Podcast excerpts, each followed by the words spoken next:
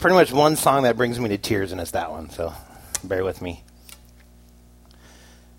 I feel like a little kid behind this thing, but I can't lower it, so you're going to have to. John Newton could best be described as a naval deserter from Her Majesty's Navy, an atheist, a slave trader, stubborn, very disobedient, with a vicious, explosive temper. His mother, who was deeply religious woman, died when he was seven years old, and he was sent to a private boarding school in England where he was promptly kicked out. John's father was a sea captain. John joined his father on his ship at a very young age, learning navigation, sails, and the winds. He spent five years on his father's ship. He later served on many boats, including the Royal Navy, which kicked him out, trade ships, and finally slave trade ships. John had many harrowing escapes while at sea. He also had many positive signs, and at the last minute his life was spared. However, it was on the slave ship Greyhound that he had his greatest awakening. Heading back to England, it ran into a vicious storm that really battered the ship and the weary crew. They fought hard to keep the ship together. The supplies were very low, and they wondered if they could survive another day. Finally, they thought they had spotted land, only to realize that it was a mirage. John asked God to have mercy on him as they were nearly out of food and water. Finally, they saw land, and it was in Northern Ireland. They got a great reception from the people. After examining the boat, the carpenters and shipbuilders stated that the boat would not have survived another day. The Greyhound had not been heard from for 18 months, and they were all assumed lost at sea. Try to imagine being on a small boat with no radio and no one to help you but God. John finally became the captain of his own slave ship. A plot was uncovered to overthrow the ship's captain by the crew. The ringleaders both became sick, and one died. The mutiny failed. In the verse in Amazing Grace, where he writes, Through many dangers, toils, and snares, I have already come, he was speaking not only of his previous trials, but of this danger as well. Because of the grace that changed John's life, he made six attempts to become an ordained minister. Finally, at the age of 39, he became a parson. He wrote what is considered the most famous hymn of all time in 1779. The lyrics tell the story of a God who redeems even the most wicked of sinners with his grace and mercy. John, like many of us in this room this morning, was living proof that God's grace is truly amazing. What is grace? What is it about grace that causes the changes detailed in the life of John Newton? What is it about grace that is so amazing? I want to take some time this morning to look at that. If you have spent more than a few moments in any church around the world, any Christian church, you would have heard the term grace being bantied about. As a matter of fact, grace is mentioned somewhere around 150 times in the New Testament alone. Grace is mentioned in the New Testament more than wealth, wisdom, heart, joy, or forgiveness. If it is mentioned as much as it is, then we can make the assumption that it's something that God really wants us to understand and something He's really trying to tell us. So that brings us to the question of the morning What is grace, and why is it so amazing? To get a complete picture of grace, we need to start from the very beginning. God created man in his perfect image. God and man existed in perfect harmony with each other.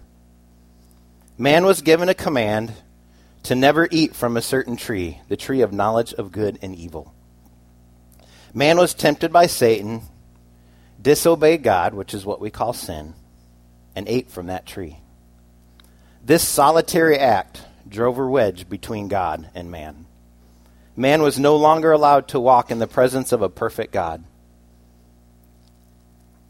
man would now be judged from that day forward. Man could no longer roam where God was because a perfect, holy God could not allow it. Sin and judgment now ruled the day. Now, with man being sinful and wor- worthless, and God being holy and perfect, something has to occur to appease the wrath of God. A sacrifice of innocent blood is now what is required to pass God's judgment. Jesus, as the Bible tells us, was sent to the earth to live a perfect, sinless life and die on a cross as that sacrifice. If we accept the sacrifice of Jesus, we're able to walk in the presence of God for eternity. Grace is the word we use as Christians in an attempt to describe what I just described in a one word answer grace. But I'm here to tell you this morning that grace is so much more than that. The first thing we learn is grace is God's unmerited favor. God's unmerited favor.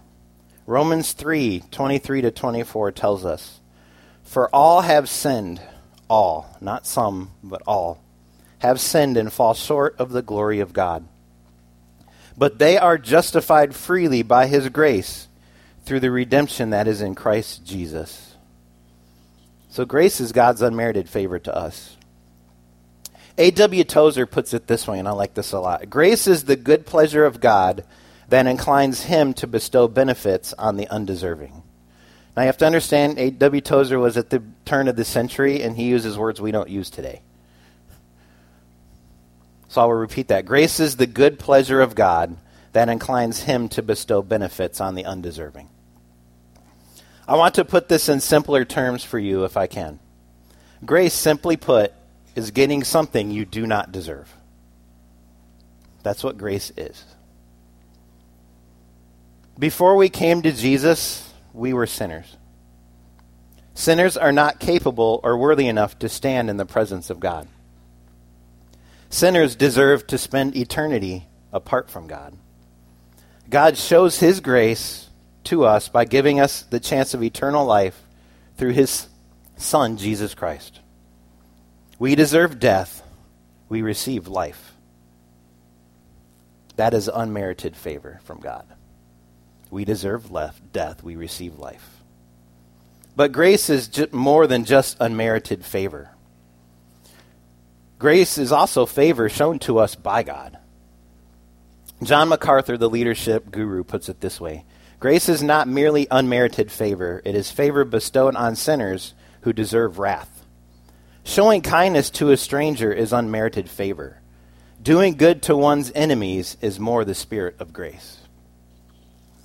A real life application this would be as follows. And, and in this application, we're also talking about mercy, which a lot of times grace and mercy go hand in hand. Grace is getting something you don't deserve, mercy is not getting something you do deserve. Let's say you're speeding down the road because you are late for church. Not that any of us are late for church, but let's just say you are. A police officer, which we have some in here, pulls you over for going 15 miles per hour over the speed limit. It doesn't happen, I know, but just bear with me. He gets your info and heads back to his car. You are caught, right? There's no excuses. You can't say anything. I mean, he caught me. His little radar doesn't lie. The law says 60, but you were doing 75. What do you deserve? You deserve a ticket.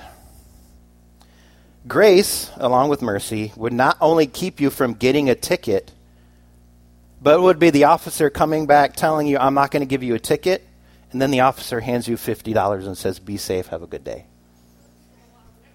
Guys, honestly, that's grace, right? You don't deserve $50. We don't deserve the grace and love of God, but He gives it to us anyway. That's what grace is. Don't ask the officer for $50 if you get pulled over, by the way. the pastor at the church said you'd give us $50.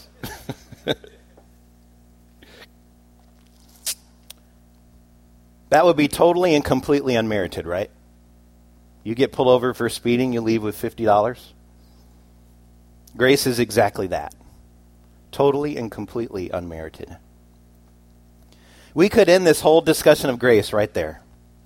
Getting unmerited favor from God is great. What more could I ask for than that? But as you know, we serve a God who loves to shower us with blessing. And grace is more than just God's unmerited favor, as we're going to learn here in a minute. As you guys know, in America and mostly in modern culture, we live in a reward based society. We understand this idea that if we work hard or do what we are told, we will be rewarded in some fashion. If I study hard, if I work hard, I'll get an A. If I do my job, if I give the extra effort, I will get paid and maybe get a bonus, maybe get a raise, however it works. But we understand if we work hard and do something, we will get rewarded. We are also just skeptical enough to know that if that free does not really mean free. There's always a catch, right? Come, we'll give you four days and three nights free at this hotel. You just have to sit through three hours of us trying to sell you something. So we understand that free doesn't always mean free.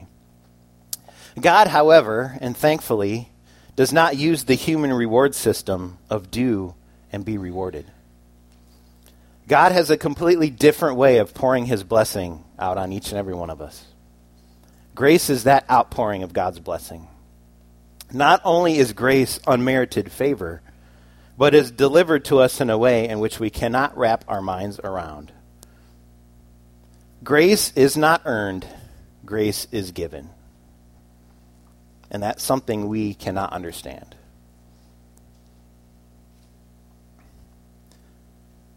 This is completely opposite to what we are used to in modern culture. This is another reason why grace is such a mind blowing concept. There is absolutely nothing we can do to earn the grace of God. Paul puts it this way in Ephesians chapter 2 verses 8 to 9. For by grace you are saved through faith, and this is not from yourselves. It is the gift of God. It is not from works, so that no one can boast. Grace is a gift from God, and you cannot earn it. You cannot work an extra shift and earn the grace of God. You can't work that extra two or three hours. You can't see that extra customer, that extra patient, and earn more grace. You can't clean up your life or clean up your habits and earn more grace. Grace is a gift, plain and simple. Grace is what God is all about and therefore it can only come from God. Grace, praise the Lord, is also non discriminatory. God does not care if you're a pastor like me or if you're a congregant like you guys. I don't get more grace than you do. We each get the same amount. It does not matter to God if you live in a mansion or if you live in a hut. You do not have a better chance at grace if you are rich popular, beautiful, or an American. Grace cannot be earned. Grace is given as a gift. That gift, as we discussed, is the person of Jesus Christ. You receive the free gift of grace when you accept the sacrifice that Jesus made for you and Jesus made for me on the cross because of God's unfathomable love and the sacrificial willingness of his son Jesus, we are able to receive a gift like grace. So I want to ask you guys a question this morning. If grace is so amazing and we do not have to do anything to earn it, why do we have such a hard time accepting the grace of God? And there's a lot of us sitting in this room right now that have a hard time accepting the grace of God. I think it's two things. One is the fact that we can't wrap our mind around this idea that we can't earn it. And the second one is that we don't feel like we're worthy of it. Yes, God, you give grace to him, but not to me because I'm much worse than he is. Our pride gets the best of us.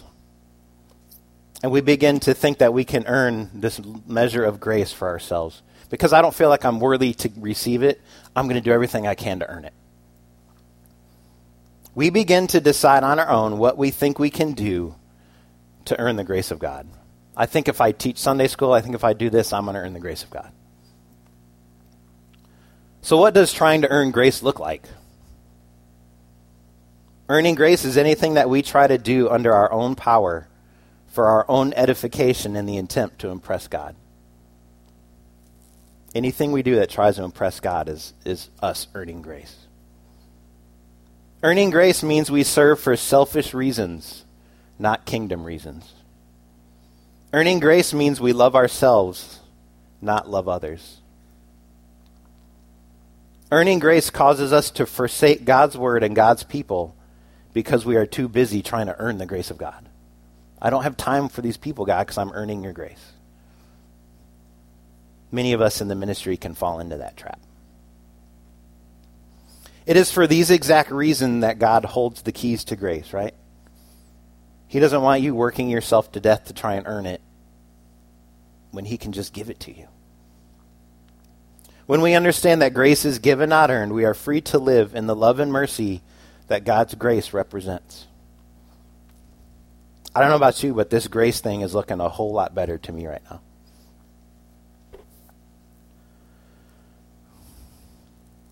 Now that we have discussed briefly, I admit, I mean, you can spend hours and hours and weeks and weeks on grace. I'm trying to do it in 30 minutes. What grace is. I would be remiss if I did not get into the aspect that truly makes grace amazing and the thing that he wrote this the song about what grace actually does. I want to start with the story of David Berkowitz, who some of you might know, those of you who are young will not know. It's the son of Sam Killer. And I'm by no means, you know, I'm sharing the story because this is the story of God's grace. This isn't the story of, of whether he's right or wrong. He's absolutely wrong. It started in 1978. He was sentenced to life in prison for murdering six people in New York City. Basically, he said that the neighbor's dog told him to murder a bunch of people. So he went out randomly in the park, I believe a Central Park, and shot six different people, killed them. He's had to serve six consecutive life in life's terms in prison, so it's somewhere around 360 years of prison. David, in his own words, was under the control of an evil force. He was one of the most disgusting human beings on the planet. He deserved whatever punishment he got in the eyes of humans, and in the eyes of humans, he was worth less than nothing. God, however, in his grace, looks at things differently than humans do. And I'm going to share the story. This is in David Berkowitz's own words. One night I was reading Psalm 34. I came upon the sixth verse which says, This poor man cried, and the Lord heard him and saved him from all of his troubles. It was at that moment in 1987 that I began to pour out my heart to God. Everything seemed to hit me all at once. The guilt from what I did, the disgust at what I had become, and late night in, in my cold cell, I got down on my knees and I began to cry out to Jesus, Jesus Christ. I told him that I was sick and tired of doing evil. I asked Jesus to forgive me for all of my sins. I spent a good night, a good while on my knees praying to him. When I got up, I felt as if a very heavy but invisible chain that had been around me for so many years was broken. A peace flooded over me. I did not understand what was happening, but in my heart, I just knew that my life somehow was going to be different. More than 11 years have gone by since I had that first talk with the Lord. So many good things have happened in my life since. Jesus Christ has allowed me to start an outreach ministry right here in the prison where I have been given permission by prison of officials to work in the special needs unit or with men who have various emotional and coping problems. I can pray with them as well as read the Bible together. I get the chance to show them a lot of brotherly love and compassion. I have also worked as the chaplain's clerk and also have a letter writing ministry. In addition, I, the Lord has opened ways for me to share with millions via TV programs and articles like this one. He, um, uh, just a sidebar to the story, he, uh, actually, the prison officials told him that it was because of such of an extreme change that he had in his life. There actually might be a possibility of parole, and he said, I don't deserve parole. I deserve life in prison for what I did. But secondly, I believe the Lord has me here for a reason. He has brought what they've estimated somewhere around 10,000 people to Jesus Christ through his ministry in his prison. On another note, and this is the bad side of this thing, he says he gets letters every day from Christians like you and me saying, if you're going to heaven, I don't want to go to the same heaven that you go to. Because they find it very hard to believe that the grace of God covers him just as much as it covers us. Grace does not care who you were. Grace only cares about who you will be. So, this brings me to my last point about grace. Grace changes things and changes people. Romans 6:14 For sin will have no mastery over you because you are not under law but you are under grace. I want you to take a minute to wrap your mind around that. Sin will have no mastery over you because you live under grace. The things that got you before you accepted Jesus cannot get you now because you live under grace. Grace changes our lives in a way that is unimaginable. And that is the power of the grace of God. Think about it. A convicted murderer six times over is now winning people to the Lord in a vibrant prison ministry. Only grace can do that. A slave trader and self admitted horrible man was transformed into a pastor and a writer.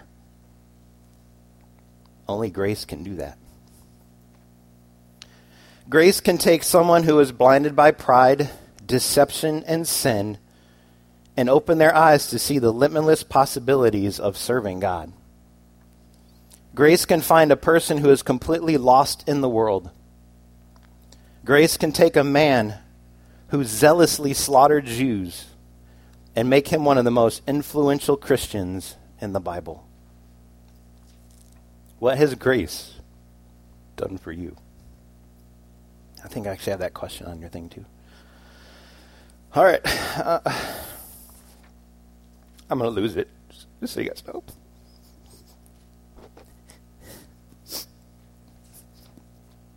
Enough about David Berkowitz. I want to I want to make this personal. I'm going to share this.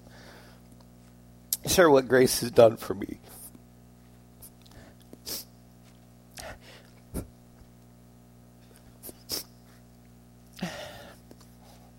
I've shared with some of you the financial struggles that I've had in the past. Well, it all came to a head in February of 2008. I find out that we, and when I say we, I mean me, we're going to lose the house that we're living in. And I found that out just a couple of days before I was to go on my walk to Emmaus, which walk to Emmaus is, is basically Tres Dias. They're all very similar. They're just put on by different organizations, but it's the exact same thing.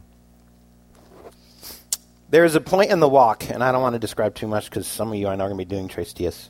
There's a point in the walk where you get alone with God and you pour out your heart to Him. They just give you time just to be alone with God.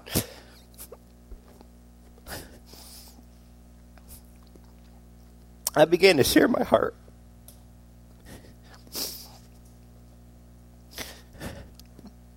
I began to share my disappointment and my shame. I began to share with God and tell Him how unworthy I was. I was so broken before the Lord that I could not e- not even lift my head to look at his cross. I was filled with too much shame. And that's when it happened. That's when God poured his grace out on me. And one of my favorite verses is in the Bible when Jesus gets baptized and they put him down and bring him back up. And from the heavens you hear, This is my son with whom I'm well pleased. In my darkest moment, full of shame, full of grief, full of despair, I hear God tell me, This is my son with whom I am well pleased.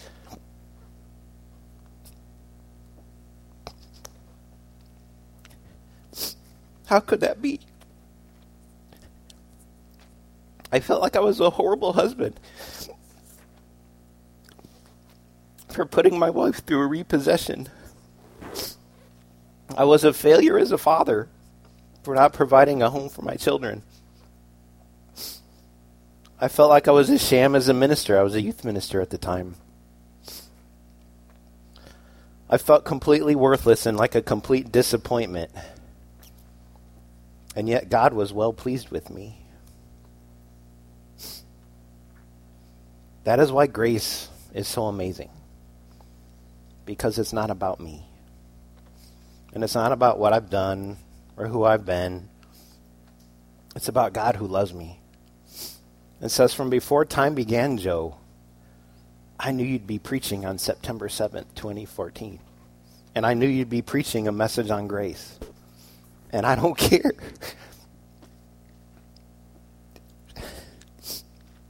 that then you couldn't handle money because I know now you can. And I don't care then that you were lost in sin because I know now you're not. And I don't care then if you felt you were worthless and unworthy and not worth anybody's time or not worth anybody's effort because I know today that you would be and that you are. And guys, that's why grace is so life changing. And why grace is so wonderful and why grace is so amazing. And why I am so glad that God's the only one who can give it to us. Because if I were to lay my resume before man and say, This is what I've done, this is who I was, these are the sins I've committed, these are the mistakes I've made, hey, what do you think? I wouldn't be treated by man the way I'm treated by God. And you guys wouldn't be either. We're going to close since Amazing Grace is is one of my most favorite songs of all time, and I suspect for you guys it is as well. We're actually going to play the Chris the Chris Tomlin version. Feel free to stand, sit, kneel, pray, whatever you need to do. After the song is over, I'm going to close in prayer. And we're going to go from there.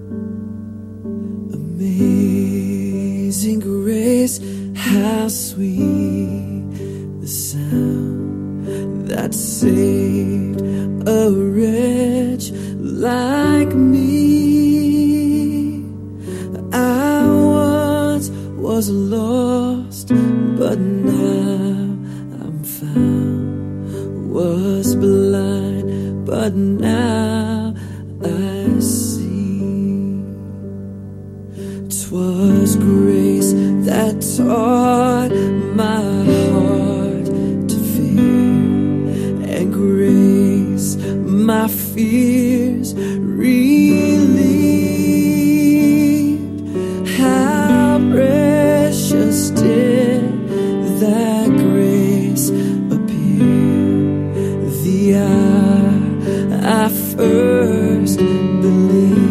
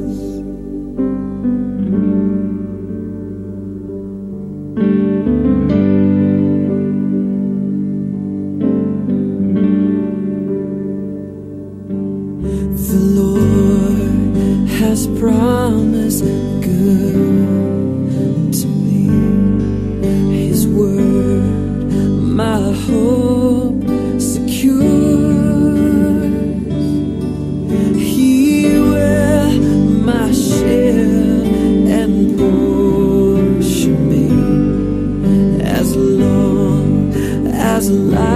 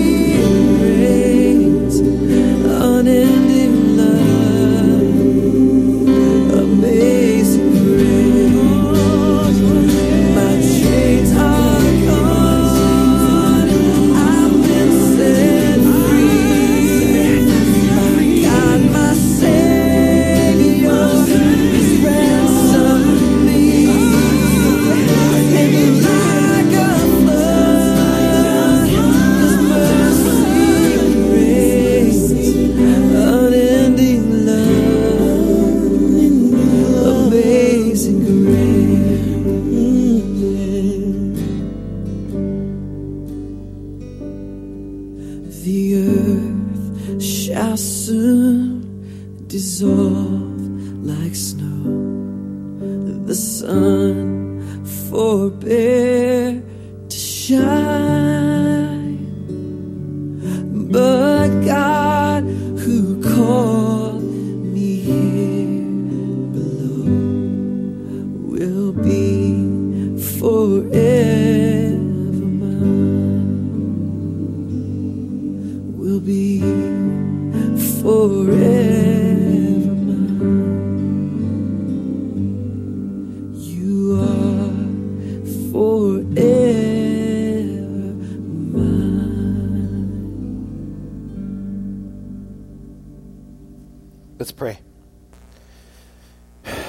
Heavenly Father, God, we, Lord, don't understand completely what your grace is, Father.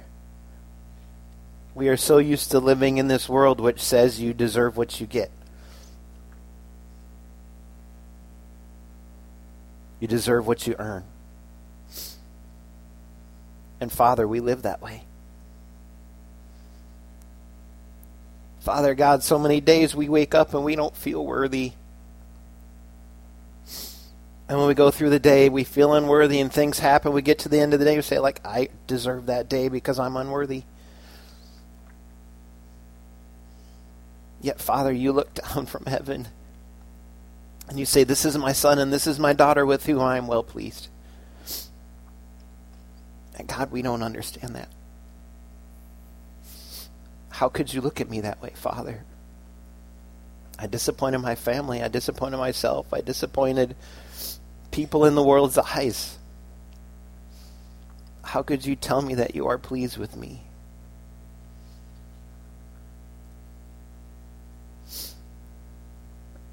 And it's because on that April morning in 1995 or 96, Father, I gave my life to your Son, Jesus Christ. And it was from that day moving forward that I became worthy of your grace. And that's the same for the people in this room this morning, Father God. That day that they gave their heart and their life to you, Lord, was the day that you gave them your grace, Father, and you continue to give it to us in abundance. And so, Father, we praise you for that day. I praise you that when you look at me, you look at me and see someone who is victorious. You look at me and see someone who's strong. You look at me and see someone who's worthy. Even though I may not think of myself that way. And it's because of your grace, Father.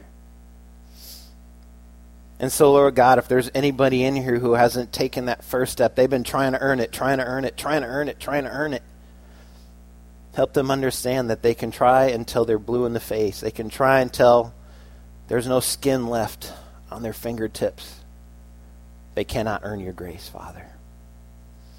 But all they have to do is sit down and come before you and say, Father God, I know that I am a sinner, Father. Father God, I know apart from you I cannot get to heaven. But I know that you sent your Son, Jesus Christ, to die for me so that I would have a way. And in that one solitary act, Father God, you pour out your grace on us. And so if that's you this morning, I, I pray that you do that. And come see one of us after, and we'd love to talk to you about it. There's some of us in here who I believe ha- have accepted the sacrifice of Jesus Christ, yet we're still daily trying to earn the grace of God because we don't feel like we're worthy enough for Him to give it to us. And since, God, you're not going to give it to me, I'm going to earn it. I'm going to pray. I'm going to read the Bible. I'm going to listen to nothing but worship music. I'm not going to cuss. I'm going to watch the stuff that I watch. I'm going to watch what, or pay attention to what comes into my ears and what goes out of my mouth. And all God is saying, just let me shower you with my grace. Just open up your heart and accept it. that I love you despite yourself. And I love you despite what you've done and despite what you're going to do. And just let me pour my grace out on you. And so, Father God, we we are overwhelmed, Lord, and, and I thank you for just helping me try to get through this thing, Father God. It's tough when, when I have to begin to share about myself.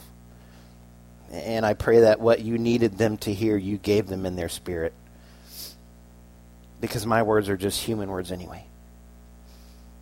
But God, I do pray that when we leave this place, we leave with confidence.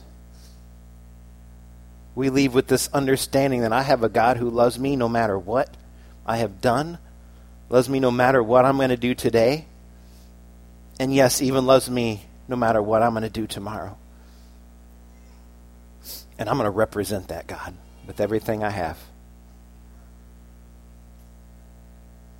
So, Father God, we love you. We thank you. And we just praise your name. It's in your holy and precious name we pray. Amen.